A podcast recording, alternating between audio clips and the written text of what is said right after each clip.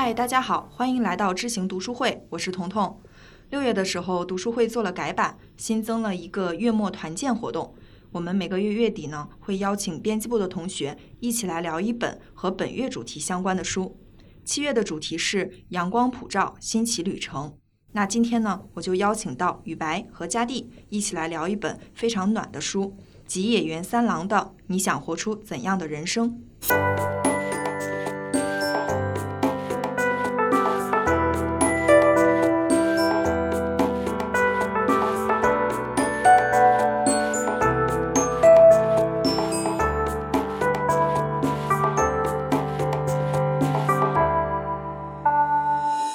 今天的这本书呢是佳蒂来推荐的，嗯，佳蒂可以说一下为什么想推荐这本书吗？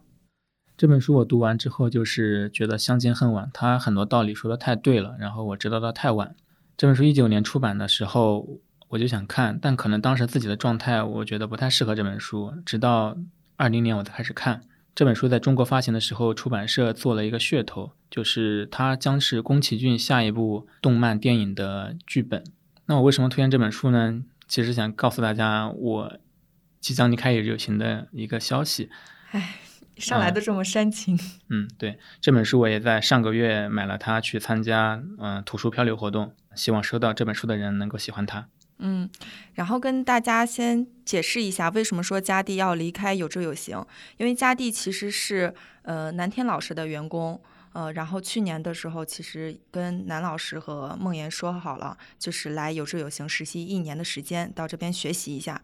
然后现在呢，佳弟的实习期就结束了，他要回到就是南老师的公司继续去做这个商业分析师。然后在此也特别祝福佳弟。然后没有佳弟的日子，我们编辑部最近也是非常的难过。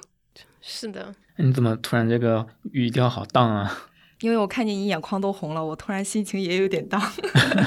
你别看我。回到这个主题哈，嗯那这本书大概是讲一个什么样的故事呢？这本书讨论我们怎样做一个人，嗯我们要过出怎样的人生。啊、它其实有两个主角，小哥白尼跟他的舅舅。故事起源于一次，小哥白尼在一座商场的楼顶，他往下去看的时候，他发现路面上的车像甲壳虫一样跑来跑去的，然后人已经小的看不见了。这时候他觉得自己就像是这个世界中的一个分子，非常渺小。嗯，他的舅舅是一个非常敏锐的人，他就发现小哥白尼他开始长大了，因为小孩子总是喜欢以自我为中心去观察世界嘛。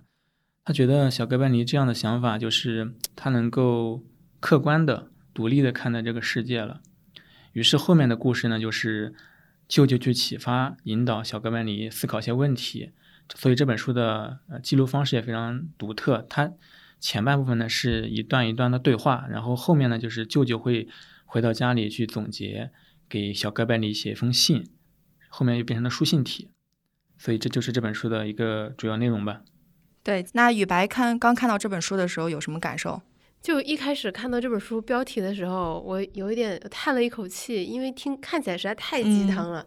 就我就我会觉得这本书的书名是会淹没在就是书店心灵励志那个整个书架里边的。对我去搜索这本书书名的时候，因为呃，比如说你想活出怎样的人生，它也是我想要活什么样的人生，就有非常多类似的这个名字。对，嗯就当时我对嘉蒂的信任产生了危机，但是看完之后，我就想，佳蒂果然还是有一点东西的。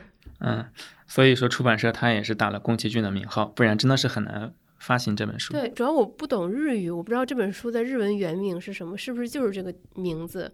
因为很多书的中文译名和它原文的译名其实是天天差万别的。但是虽然说这本书的书名比较鸡汤，但它其实内容是非常好的。这本书用很通俗易懂的笔触，很简单的少年故事，但它其实探讨了很多很深刻的话题。对，比如说你应该怎么看待友情，你怎么看待贫富差距，你怎么看待歧视，怎么嗯看待霸凌，你该怎么看待就是勇气，你该怎么看待你过去犯下的错误。他能用那么简单的故事把这些道理探讨清楚，我觉得是非常非常厉害的。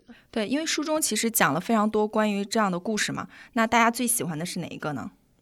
那因为我之前的工作是商业分析师嘛，所以我当时看到有一段我就特别有感触，就是有一天那个舅舅去提问，嗯、这个小哥白尼他问牛顿是怎么想到万有引力的，嗯舅舅的解释是说，牛顿他用了一种层层递进的思维方式，比如说苹果它它是从三四米高的树上掉下来，那么如果这个距离是十米呢，一百米呢，一千米呢，会怎么样？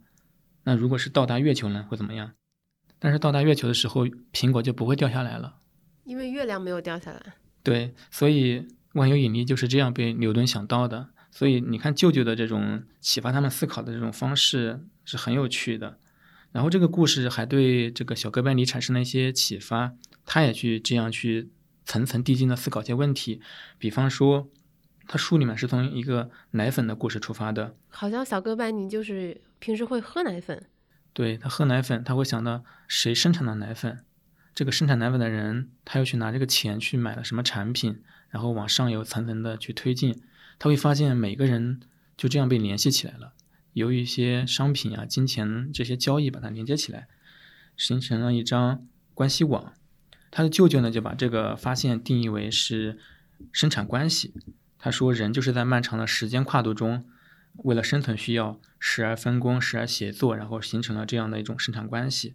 嗯，就是非常神奇的一个一个事情。因为当时我也在思考一个，嗯，投资上的一个范式，叫网络效应。嗯然后我看到这一点，我就很有触动。嗯，雨白呢？对，其实这个故事我也很有触动，就是首先它可以让你重新思考人与人之间的关系，人与人之间的协作。另外一个就是说，它其实教会了你应该怎么样思考。当你看到你生日常生活中一些司空见惯的事情，你能不能去多思考一层？那它背后有什么？往前追溯，它是怎么生产的？它的整个供应链路会经过哪些环节？你会，你也可以往后思考。那它可能会，比如说卖给什么样的人，那些人又会怎么样使用它？就如果在平时在生活中多这样思考，你大脑的这个打引号的肌肉也会变得更加的坚韧，更加的灵活。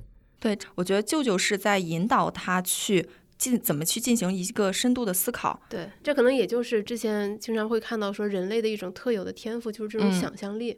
对你能从 A 联想到 B，再联想到 C，这是其他物种是不具备的能力。对我觉得可能佳地做商业分析的话，应该这一块儿也是也特别注重这种这样的思考吧。对，首先你得有洞见吧，就是说你要去给自己一个一个观点，然后你得去收集一些事实数据，你去证明它。嗯，就像牛顿一样，他能够证明万有引力是存在的，这一点就很了不起。就是从想到到做到，对从有知到到有行。对 然后小哥白尼还真的去有形了，他就是去实践奶粉，就是从奶粉这件事情去想到了很多。对，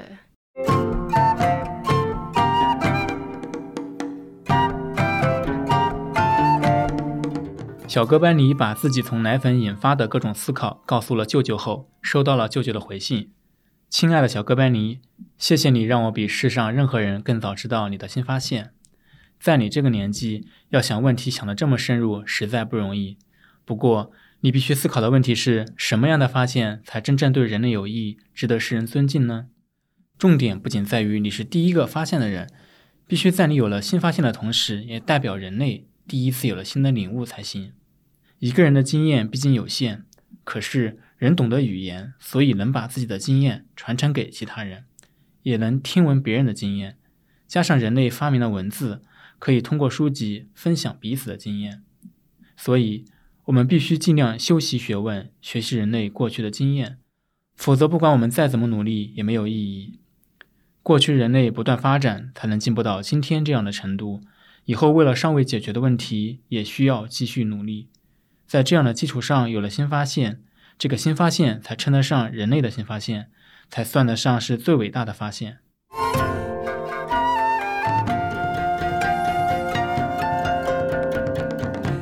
那雨白有觉得在这本书里边自己特别有感触的小故事是哪个呢？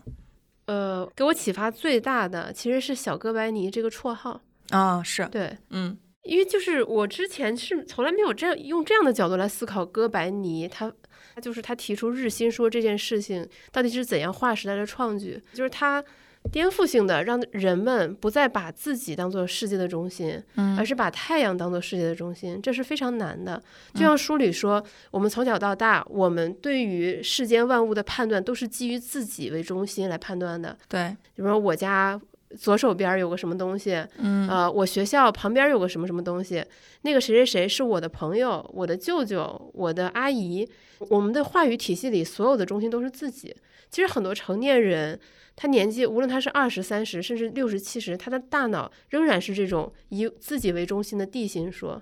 是他做不到像哥白尼一样，发现说，哎，可能我只是一个世界的就是外围的某一个分子。嗯对我觉得这也是这个书最开头的那段，他们站在高楼上，看着底下东京车水马龙，嗯人就像是一个个在做布朗运动的一个分子。对对，如果有这样的视角，你看待这个世界的方式就会很不一样。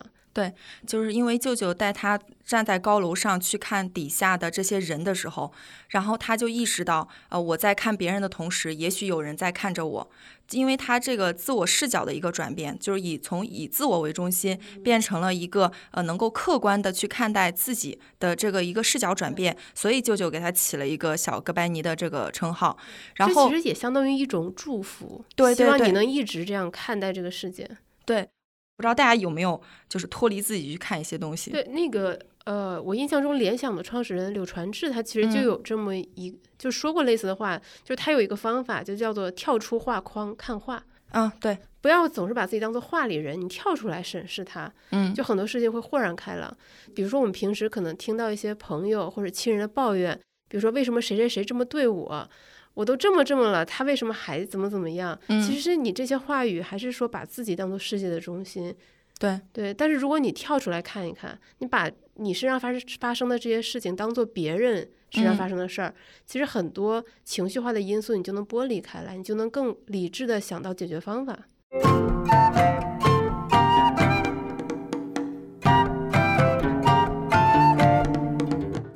在小哥白尼体会到自己是广大世界的一个分子的时候，舅舅给他起了这个外号。当天晚上，舅舅这样写道：“亲爱的小哥白尼，人习惯以自己为中心思考、判断事物，这种想法根深蒂固，即使长大后也很难改变。长大后，你就会明白，能够摆脱这种想法的人，在广阔的世界上实在少见。尤其是在关乎自身利益的时候，要客观地做出正确的判断。”这十分困难。如果在这种情况下都能坚持哥白尼式的思维方式，可以说非常了不起了。绝大多数人都会陷入自私自利的考量，所以无法看清真相，只看得到对自己有利的部分。如果人一直坚信地球是宇宙的中心，恐怕就无法了解宇宙真正的样貌。同样的，总是以自我为中心判断事物，也会让人不了解周遭事物的真相。这种人一定看不清重大的真理。平时我们当然会说是太阳升起落下，有关这些日常的事物，按照习惯这么说并无大碍。不过，如果想了解宇宙的重大真理，就得舍弃那样的想法。世上其他事物其实也一样。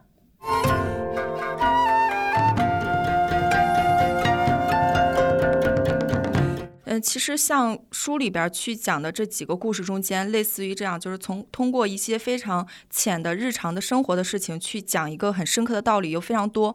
我印象特别深刻的还有一个，其实是他的朋友被那个高年级的学生霸凌的时候，就是欺负的时候，他们一一块儿说好要一块儿去打架的，但是他到那儿人别人都站出来了，他自己就。就因为有有一点担心，有一点害怕，他自己就退缩了。我觉得这件事情其实是特别特别真实的。那你们有没有小时候背叛朋友的这种事情，内心煎熬的事情？扒一扒大家的这个黑历史，黑历史，也不能说背叛。其实有时候可能，比如说你觉得自己该站出来的时候没有站出来，有没有？没有，我的同学都热爱和平。那雨白有这样的吗？就是很纠结的这种时刻。呃、我我觉得就是背叛朋友那种，可能大部分人不至于，但是我们一定会有，比如说口无遮拦、伤害朋友，或者是做了一些就是自己事后回想会很后悔的事。对，这也是为什么我们看到这一段故事会特别有共鸣的原因。就比如说，我记得我初中的时候有跟我的当时的一个好朋友就是绝交，嗯具体为了什么绝交我已经记不清了，嗯但是他曾经是我非常非常要好的朋友。嗯这个事情，我相信我一定是非常后悔的。为什么？是因为我哪怕过了三年、五年，甚至十年，很偶尔都会梦到这件事情。我会嗯梦到我跟他和好，但是我已经再也没有这样的机会了，嗯，因为关系已经这么淡了，你很难再把破镜重圆。是，就这个会变成我一生的遗憾。嗯。我其实有一个是我在高中的时候跟一个男生做同桌，但你知道高中就特别容易传那种，哎呀谁跟谁好啊，类似于这种。是然后我俩就是换位置的时候，我俩已经说好就是要做同桌，因为他的数学成绩比较好，我的那个时候英语比较好，然后我们就就想着就是其实正八经是非常单纯的这种互帮互助的这种关系，但是呢，就是大家容易起哄，然后大家一起哄呢，我后来就没有遵遵守那个约定。就等于说，他他坐的那个位置，哎，是我先坐这个位置，然后我就没和他坐一块儿。然后后来的时候，我们就真的就没有再联系了。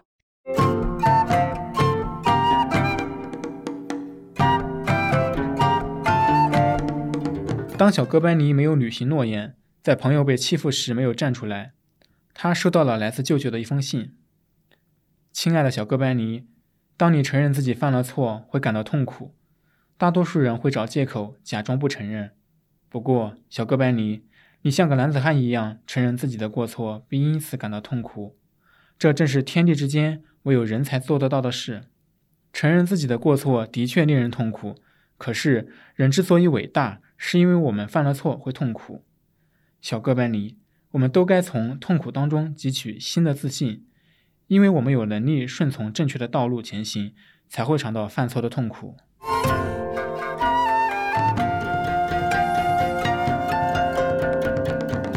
实说到这里，我觉得其实也跟我们其实交朋友也好，或者说跟处对象也好，那大家其实，在交朋友的过程中，其实你会最比较看重哪些品质呢？嗯，那我看我交朋友处对象，我我是觉得对方要这这是两件事。我们你要讲交朋友还是交朋友还是处对象 啊？你想你想听什么呢？当然是处对象，肯定是想听你处对象了。处对象是吧？处对象，我觉得就是坦诚吧。嗯，坦诚就是说不要欺骗对方，不论是小事大事。小事就是说我今天去跟谁去逛街吃饭。我一天的安排什么，我都会主动去说。我也希望对方能主动说。那对方不主动说，我也觉得没有关系。他可能会被我感化。我会把一些细节都跟他说嘛，就是说我怕在某一段时间内他找不到我聊天，我就跟他说我这段时间其在干嘛，我要我即将干嘛，他就不会来找我了。叫这叫管理好预期，你知道吗？哦，那大事呢？你这是讲的是小事吗？大事就基本上。就是你要去解决问题，就遇到问题要解决问题，你得提出来，两个人一起去讨论，对，去去变得更好。嗯，因为你是想获得一个长久的关系嘛，所以坦诚是非常必要的。可以坦诚，然后一般呢？其实很简单，就是要真诚嘛，交朋友，嗯，一样嘛。对，就是真诚真的很重要。嗯，你并不想说你见到一个朋友，你还得。斟酌再三，哪句话该说，哪句话不该说，是对方会不会把你说的话就转述给别人，或者在背后说你坏话，那样就很累。大家现在都很忙。那彤彤呢？你更看重哪些品质？嗯，我会觉得心正比较重要，就这个人本身根儿就是根正根正苗红啊，他自己做事。我懂了，你懂了，这句话你懂什么？有深意。因为你 你老公就特别真呢。就是新政者的什么意思呢？就是这个人从根儿上，他是一个很正直的人，很正直的人。他无论是你跟他处对象，或者跟他交朋友，他不会去做伤害你的事情。所以我觉得这个是比较比较重要的。嗯嗯，然后其实还想问问大家，就是因为我在去呃看这本书的时候，其实在网上也搜了一些相关的一些内容嘛，我会发现其实有很多人就会说到，就很遗憾说自己小时候没有读到这种类型的书。然后我就想问问大家，你们在小时候的时候有没有读到过一些对自己印象非常深刻，或者说能够就就是一直都能记起来的一本书？呃，我小时候有我妈给我买过一套书，我觉得对我影响特别特别大。他那套书我一直记得名字叫做《小蜻蜓美育丛书》，就现在在孔夫子上大概能找到，大概一两块钱一本儿。嗯，就是它可能分为什么建筑篇、美术篇、音乐篇，呃，还有文学篇。它就是它有好几好几本书。比如说文学篇，它可能把西方文学史上一些重要的作家和他的代表作品都给你讲清楚。我印象最深的是他的美术篇和音乐篇，因为那两本书写的特别好。嗯，因为写因为他们写的好，导致我。当年看的时候，我就基本上把西方艺术史上最重要的那些艺术家和他们的代表作全都基本上全都背下来了。给你启蒙了一下。对，真的就是我对于艺术的热爱，真的是从那个时候培养起来的。嗯，就对什么德拉克洛瓦呀、米勒啊、梵高啊、莫奈啊、马奈这些艺术家，真的是如数家珍。就嗯小时候也不知道哪里来的热情，就觉得一定要把这些东西都背下来。嗯，种下了一颗种子。对，嗯，佳蒂呢？嗯，他这个书真的太厉害了。那我的书可能大家很多人都看过，叫《十万个为什么》。嗯嗯，我也不记得我看的是什么版本，但是我记得它特别的厚，而且它是彩色的，对都被我翻破了。有些人说我是一个好奇心很重的人，我觉得可能就是从小种下了一颗种子吧。嗯，对我当时真的爱不释手，就看了好几遍，就喜欢问为什么为什么，因为他解释一些科学啊，还有一些奇闻呢、我觉得就特别的有意思。嗯对可能他后来还甚至培养了我喜欢看纪录片的习惯，可能也是影响了我喜欢读书的习惯。嗯，我记得小时候看《十万个为什么》，基本上都是在书店，就趴在书店那儿就开始看了。在那会儿好多这种小这种书嘛，儿童书架必备。对，其实我小的时候，我的学习资源是非常匮乏的，嗯因为成长在农村。我说一一件特别令你们惊讶的事，我是在高三毕业填志愿的时候才去的网吧，才第一次接触互联网。又所以，我之前所有的学习的渠道就是书，书还有买也买了很多 CD，嗯但是我不上网。对，所以我把书都翻了好多遍，翻破了都。哎，但是你们有没有发现说，其实这也是一件很很好的事情，就是我们小时候我们能接触到的资源很少，你可能家里你能看的就那一两本书，然后你就把它翻烂了，然后这本书就会对你产生很大的影响。你你像，我我觉得我们小时候应该都经历过那种，对吧？上个厕所还要拿本书，然后那书都翻烂了那种那种情形。对，就我亲戚他就是形容我的时候说，我小的时候看见地上有一张纸片，都会捡起来看看写什写什么写了什么字。我我也是这样，对，小时候其实接触到信息没有那么多，大家反而会更注意力更集中，保护自己的注意力嘛，在自己注意力的范围内，其实能够学到一些更深的一些一些东西。那其实聊到现在，我们把这本书的一些内容，其实我们都已经聊一聊，然后也聊一聊自己小时候的一些故事。那其实我们可以回到今天这本书的一个题目，就是你嗯想过怎么样的人生？那大家想过怎么样的人生呢？这个问题就请两位嘉宾来回答一下。呃，我觉得这个问题肯定有点大，嗯但是我可以聊一聊这本书带给我一些很深的感受。嗯一个是不要把自己当做世界的中心，嗯当你遇到困境，当你遇到瓶颈和挑战的时候，你试着就是把自己客体化，跳出画框，你来重新审视，它能帮助你保持一个更平静的心态，以及更好的想出解决办法。另一个是。我因为我会结合这本书写作的年代，因为一九三七年嘛，那个时候嗯是日本军国主义就是很很盛的时候，我相信作者写这本书一定也是受到当时的环境影响，他想给世人或者给小朋友埋下一颗人文人性的种子。就是如果如果被人看到，别人愿意接受他梳理这些内容的话，那么对他来说就是一件可能很欣慰的事情。其实这本书传递的就是我们应该怎么样做人，嗯怎么样做一个就是有人性的人，你应该尊重他人，你不应该歧视他人，你应该怎么样反抗霸凌。我总觉得，就是这本书看起来是一个轻松愉快的青少年故事，但是背后是作者在那个年代的一种呐喊。对，其实对于像呃你想活出怎样的人生的作者，对宫崎骏，甚至对比如说茨威格这样的作嗯家来说，失去人性才是失去一切。如果你不能做一个体面的、关心他人的人，那么我们的生命就没有存在的意义了。是，对我其实有三个点呢，特别印象深刻。第一点就是宇白说的，就是不要以自我为中心。其实我们现在今天说什么同理心啊、利他主义啊，其实都是这个差不多的意思。就是我们为什么会感到痛苦，就可能是我们太在乎自己了。第二个部分就是说，我觉得小哥白尼确实非常嗯有好奇心，呃，好奇心是非常宝贵的。虽然他在书里面的角色只有十五岁，但是我希望他长大以后，他还是有好奇心的一个人。嗯、甚至对于我自己来说，对大家来说，成年人一定不要失去好奇心。第三点，我是觉得作为人，我们经常会痛苦，痛苦是因为我们会，我们内心是想变成一个更好的人，对，不然我们就不会痛苦了。我觉得这个是呃人作为人跟动物的一些区别。对，就比如说我们被刀割了，我们摔了一跤，我们都会哭，会痛。但是如果我们做了错事，我们那种痛，它是心里的痛。所以我觉得，将来如果说我有这种感觉的时候，我应该去积极的去面对这种错误，嗯，去想办法解决它。对，这是三个收获。明白。我对书里边其实有一段话是印象特别深的，呃，是当时舅舅就是跟小哥白尼说，说我从来没有告诉过你，你爸爸在就是过世前把你托付给我，特别嘱咐，嗯，就是你父亲对你的期望，呃，他父亲说的那句话是，我希望你成为一个了不起的男人。然后他这里又解释了一句，说这个了不起指的是为人很了不起。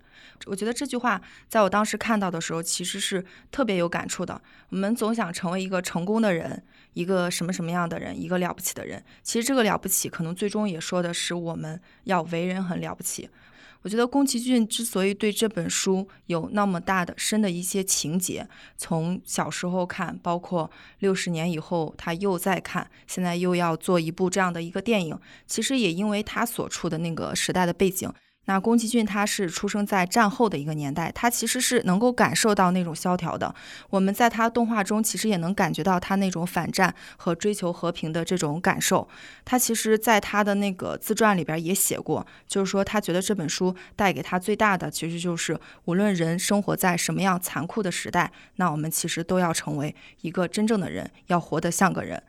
节目的最后，我们也把这本书送给有志有行的朋友们。我们最后呢也会抽三位同学送出这本书，然后到时候的话，佳弟就在评论区去选。